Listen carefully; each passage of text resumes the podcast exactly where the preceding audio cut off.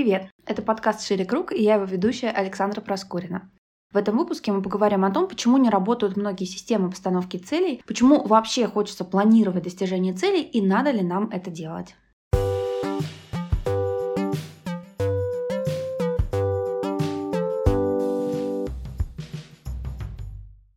Начну с небольшой оговорки. То, о чем я буду говорить, это мой опыт, это опыт многих людей, с которыми я общалась, опыт очень многих людей в интернете. Но понятно, что есть и другие случаи, которые выходят за рамки того, о чем пойдет речь в сегодняшнем подкасте.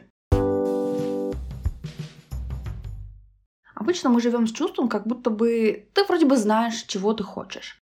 Хочется хорошо жить, хочется успеха, хочется какие-то материальные штуки, Хочется путешествовать, заниматься хобби, возможно, создать свой бизнес или зарабатывать на своих навыках больше, чем ты зарабатываешь на них э, сейчас. И кажется, что ну, это действительно твои настоящие цели, хочется думать, что это то, чего ты хочешь искренне, но вот это утверждение часто нуждается в дополнительной проверке. И сейчас я скажу о трех основных пунктах, по которым можно осуществить такую проверку. Во-первых, стоит проверить, действительно ли это твои цели или же это цели других людей. Дело в том, что в обществе существует определенное давление, давление быть успешным. Например, ты заходишь на Pinterest и набираешь там какой-то запрос, который связан с э, успехом, с достижением цели, и ты видишь набор каких-то классических стандартных фотографий, где люди проводят время вместе, где люди путешествуют, где люди зарабатывают много денег, тебе начинает казаться, что это правильно, что это то, к чему нужно стремиться. В принципе, социальные сети в целом вообще один сплошной большой генератор для идей, да, для наших целей. И получается, что они сохраняют вот это давление, и кажется, что если ты не успешный, то ты, в общем-то, не успел. А отсутствие успеха, не успел, провалился, не состоялся. И здесь снова большую роль играют соцсети, но уже с тем акцентом, что в социальных сетях мы якобы видим реальных людей, ну, на самом деле не якобы, а это действительно настоящие люди, но мы начинаем думать о том, что это настоящие люди, у которых такие же 24 часа в сутки, как и у нас, и, соответственно, если это реальные люди, то, значит, и мы можем точно так же, как они. Хочется, потому что кажется, что это на самом деле осуществимо.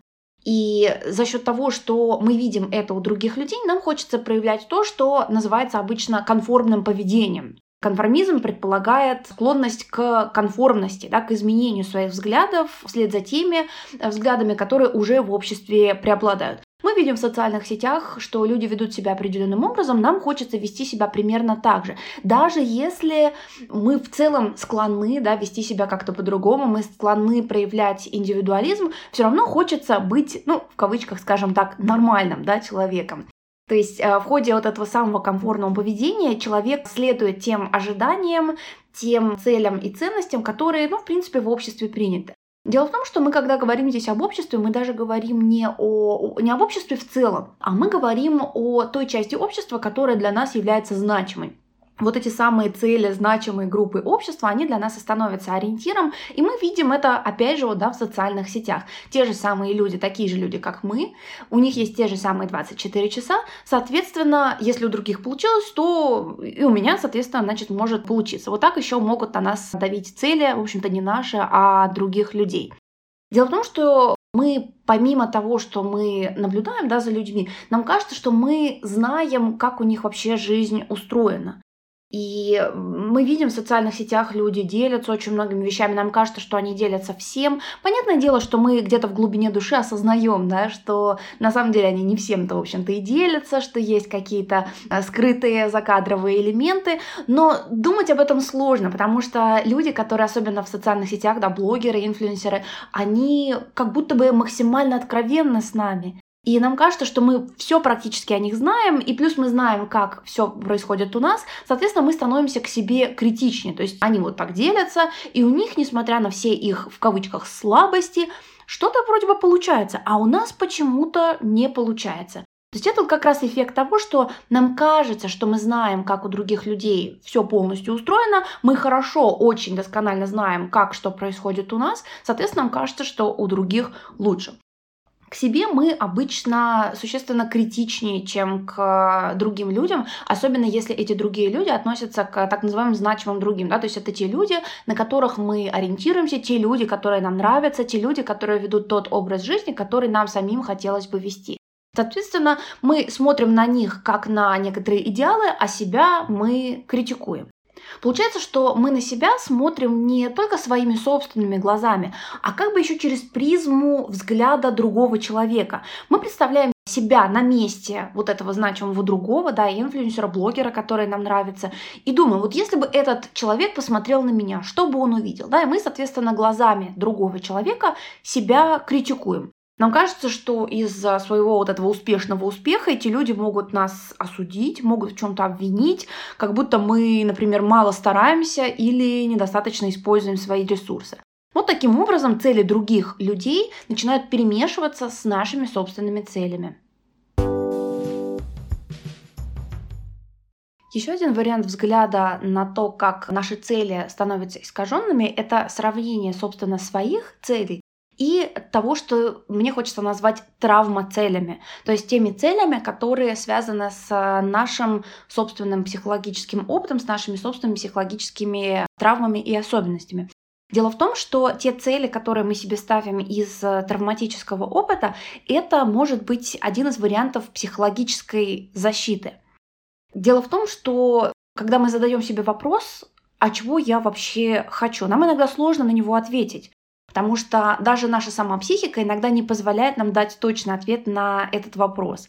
Мы сталкиваемся со сложными ситуациями, мы иногда находимся в сложных обстоятельствах, находимся в сложных отношениях с собой.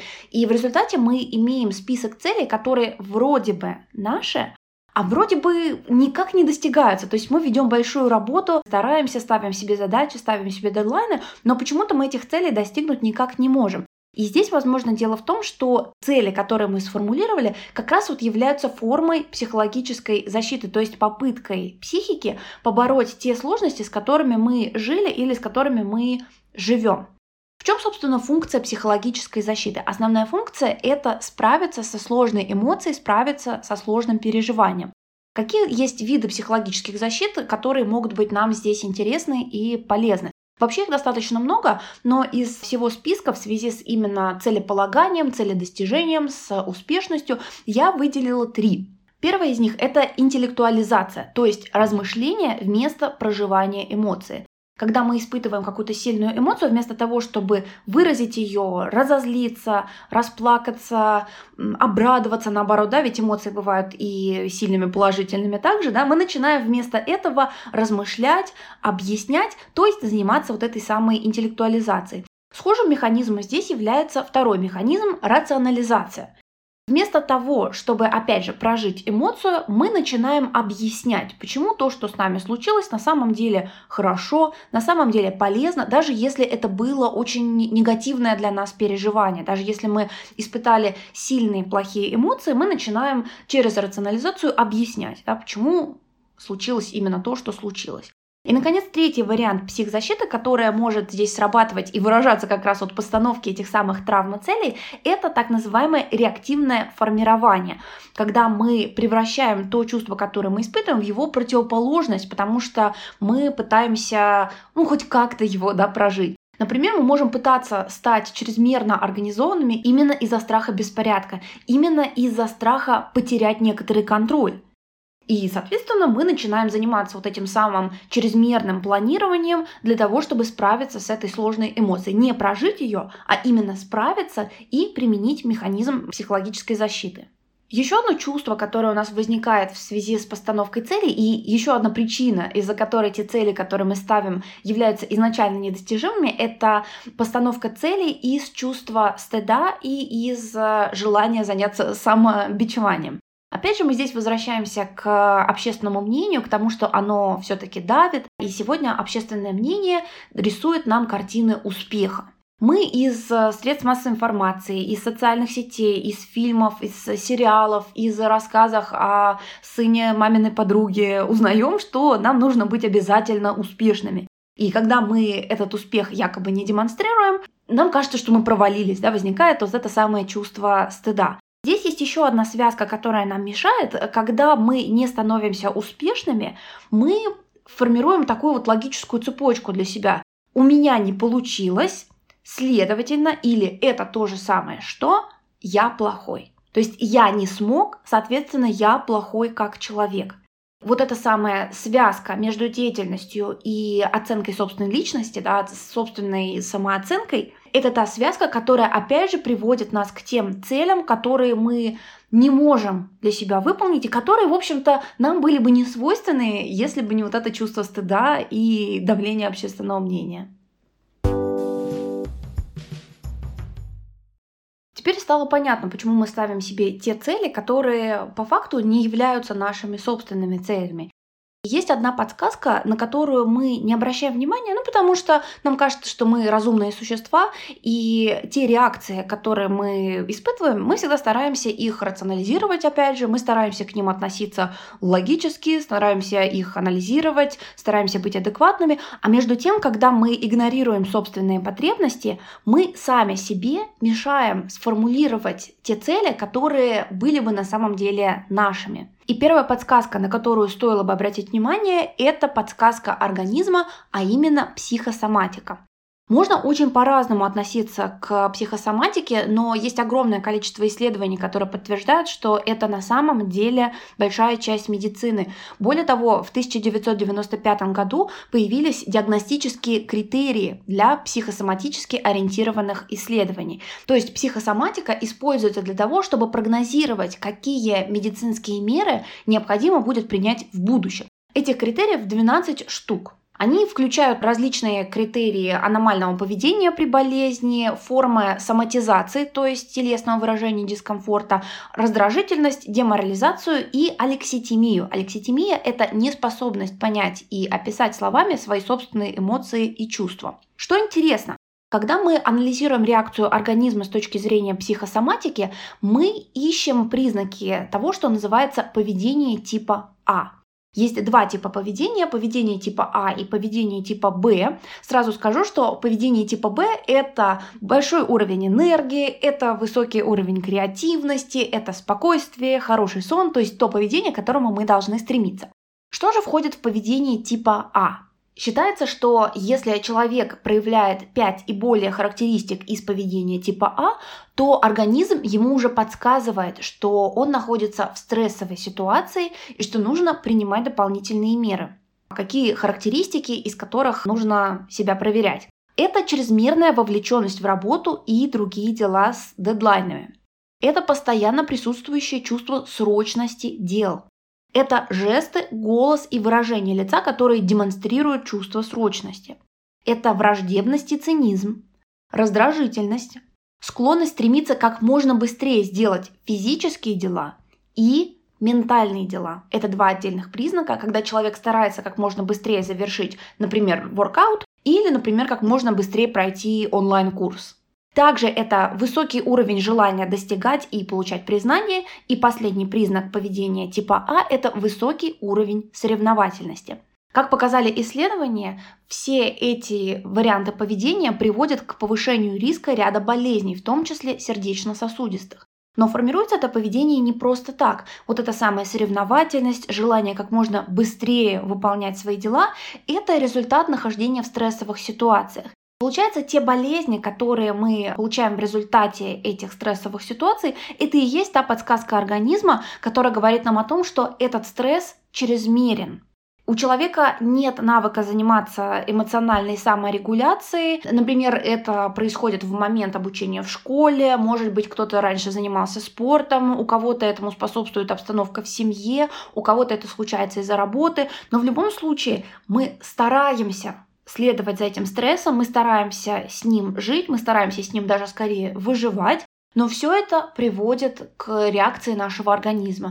Соответственно, здесь мы можем построить обратную цепочку. Если ты ловишь себя на том, что ты чаще болеешь, если ты больше устаешь, если ты хуже спишь, Твой организм пытается тебе подсказать, что что-то здесь не так, что происходит какая-то перегрузка, происходит несоответствие между способностями организма и внешней средой. И когда ты ставишь себе цели, которые являются чрезмерными, опять же, одним из вариантов реакции может быть э, болезнь.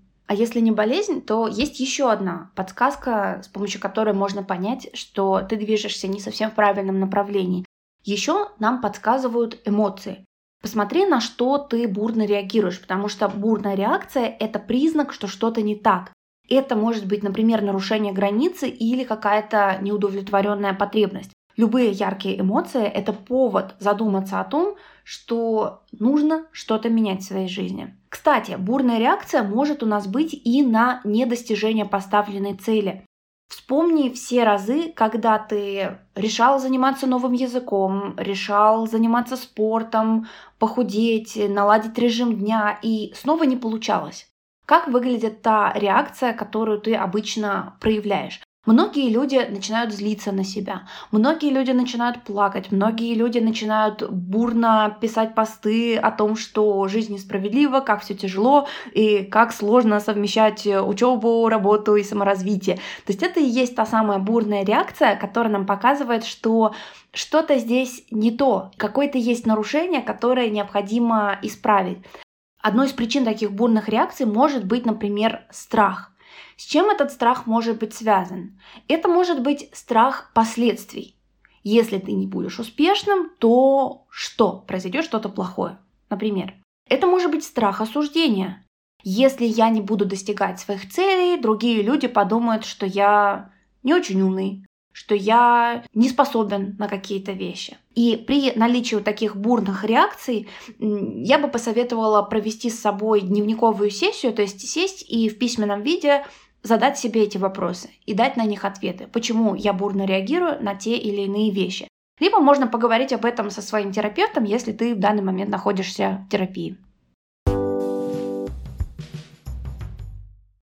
Теперь, когда мы понимаем, какие есть внешние подсказки о том, что пора что-то менять, можно поговорить о том, как же все-таки ставить цели, чтобы они были здоровыми и чтобы они действительно были нашими целями. Во-первых, если ты чувствуешь, что что-то надо сделать или что что-то надо достичь, надо понимать, почему. И тебе ли действительно это надо или кому-то другому. Есть два типа потребностей, которые мы можем удовлетворять через постановку цели. Это могут быть потребности для работы. Их нужно очень осторожно проанализировать, потому что в современном высококонкурентном мире хочется думать, что нужно уметь все и еще немножко.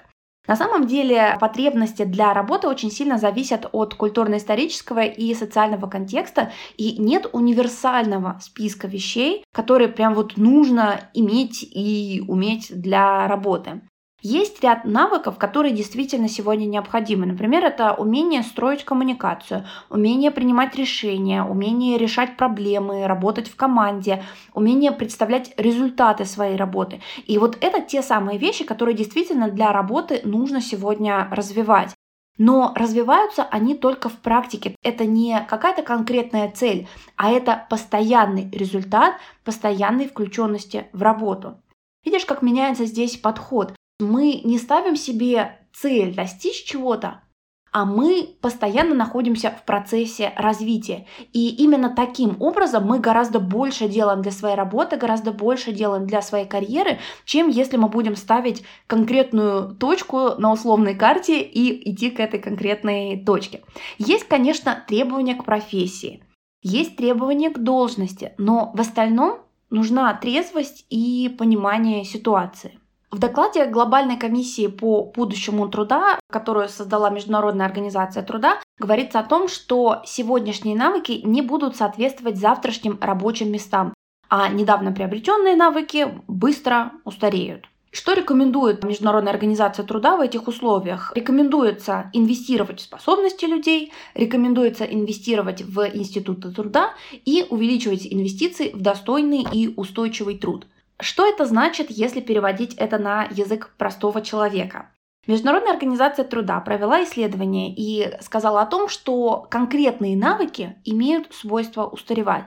Именно по этой причине есть смысл заниматься не конкретными навыками, например, умение конкретное что-то запрограммировать или владение каким-то конкретным языком, а нужно вкладывать в гибкие процессы, вот в те процессы, которые чуть раньше я перечислила. Умение строить коммуникацию, умение представлять результаты своей работы, может быть, мы это можем занести в категорию soft skills. Но я бы не стала это так ограничивать, поскольку soft skills, опять же, меняются со временем, опять же, зависят от э, культурного контекста. Но в целом идея здесь понятна. Ставить цели в рамках работы необходимо в динамической плоскости. Это должна быть не цель зафиксированная, а это должна быть цель процесс, назовем ее так. Это в том, что касается постановки цели для работы, которые нам часто кажется, что вот надо, надо обязательно развиваться, надо что-то делать. Нет, здесь необходима осторожность. Второй тип потребностей, которые нам действительно нужно удовлетворять, это потребности для души,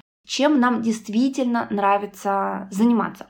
Конечно, сюда хочется занести всякий спорт, идеальную внешность, идеальный какой-то список хобби, путешествия. И это все очень здорово, но вспоминаем предыдущий сегмент и задумаемся о том, для чего мы ставим такие цели. Если эта цель от страха или от травмы, от стресса, то Такие цели ставить не нужно. Мы их все равно не достигнем, и они снова запустят вот эту самую петлю, этот самый цикл самобичевания. Что же все-таки выбрать? Рекомендуется выбирать то, что вводит нас в состояние потока, так называемое. Например, подготовка этого подкаста проходит как раз у меня в состоянии потока, поэтому я точно уверена, что мне нравится этим заниматься, а не я занимаюсь этим, потому что кто-то извне или какие-то внешние обстоятельства мне навязывают необходимость это делать.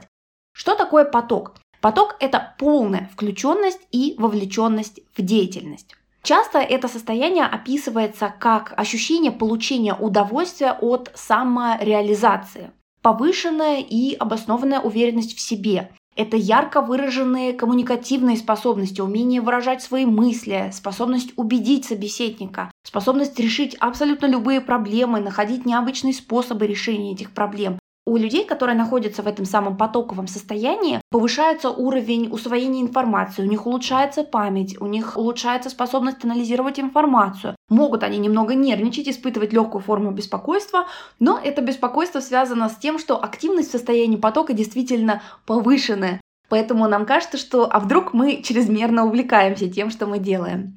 Считается, что состояние потока возникает, когда наши способности и те трудности, с которыми мы сталкиваемся в ходе деятельности, носят, скажем так, эквивалентный характер. То есть, когда у нас есть небольшой уровень навыка, нам нужен небольшой уровень сложности. Когда наш уровень навыка высок, нам нужны сложности более высокого уровня. Когда есть вот это самое балансное соотношение между нашими навыками и уровнем сложности, вот только тогда мы входим в поток.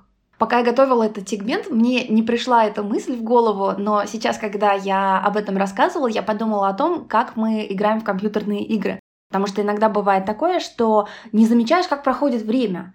Ты играешь и играешь, и проходят часы, и это как раз и есть вот это самое потоковое состояние, когда наш навык позволяет нам не замечать того, что происходит вокруг. Наш навык соответствует уровню сложности. И в момент, когда уровень сложности внезапно повышается, нам сразу хочется бросить, да, то, что называется в играх или на стримах rage quit, когда нам хочется бросить, потому что, ну, слишком уже сложно. Вот это и есть как раз иллюстрация того, что поток требует этого самого соотношения. Как же нам соотнести это с процессом постановки целей? Те цели, которые мы для себя ставим, те цели, которые мы хотели бы достичь, должны соответствовать нашему уровню навыка. Можем здесь вспомнить занятия спортом. Вот если вы никогда не занимались спортом и вдруг захотите пробежать 5 э, километров, вы же не начнете сразу с 5 километров. Это сразу очень сильно демотивирует. Нужно начинать потихоньку. Есть специальные программы, которые на этом как раз и завязаны. Эти программы начинаются с тренировок вроде 30 секунд бежим, 2 минуты идем. Это же можно осилить, это вполне соответствует навыку. И когда трудности соответствуют нашему навыку, у нас есть желание продолжать над этим работать. Кроме того, если дело нам искренне нравится, мы даже готовы иногда выходить за этот порог, то есть делать чуть больше, чем нам казалось бы мы можем сделать. Такие цели мы можем для себя ставить. И как мы можем это сделать? Мы можем сделать это через наблюдение за собой. После того, как вы закончите слушать этот подкаст, подумайте о том, чем вам действительно нравится заниматься. Что вводит в вас состояние, когда вы забываете обо всем? Ну, давайте исключим здесь компьютерные игры и какие-то подобные способы времяпровождения. Что-то чуть более продуктивное, чем игры. Хотя игры сами по себе прекрасный способ развивать множество навыков, в том числе навык реакции, который нужен, например, при вождении машины. Что нравится делать настолько, что хочется преодолевать сложности? Что нравится делать и что соответствует э, твоей природе даже, скажем так? Вот именно в этой сфере нужно попробовать поставить себе цель, которая очень адекватно будет соответствовать твоим навыкам в этой сфере.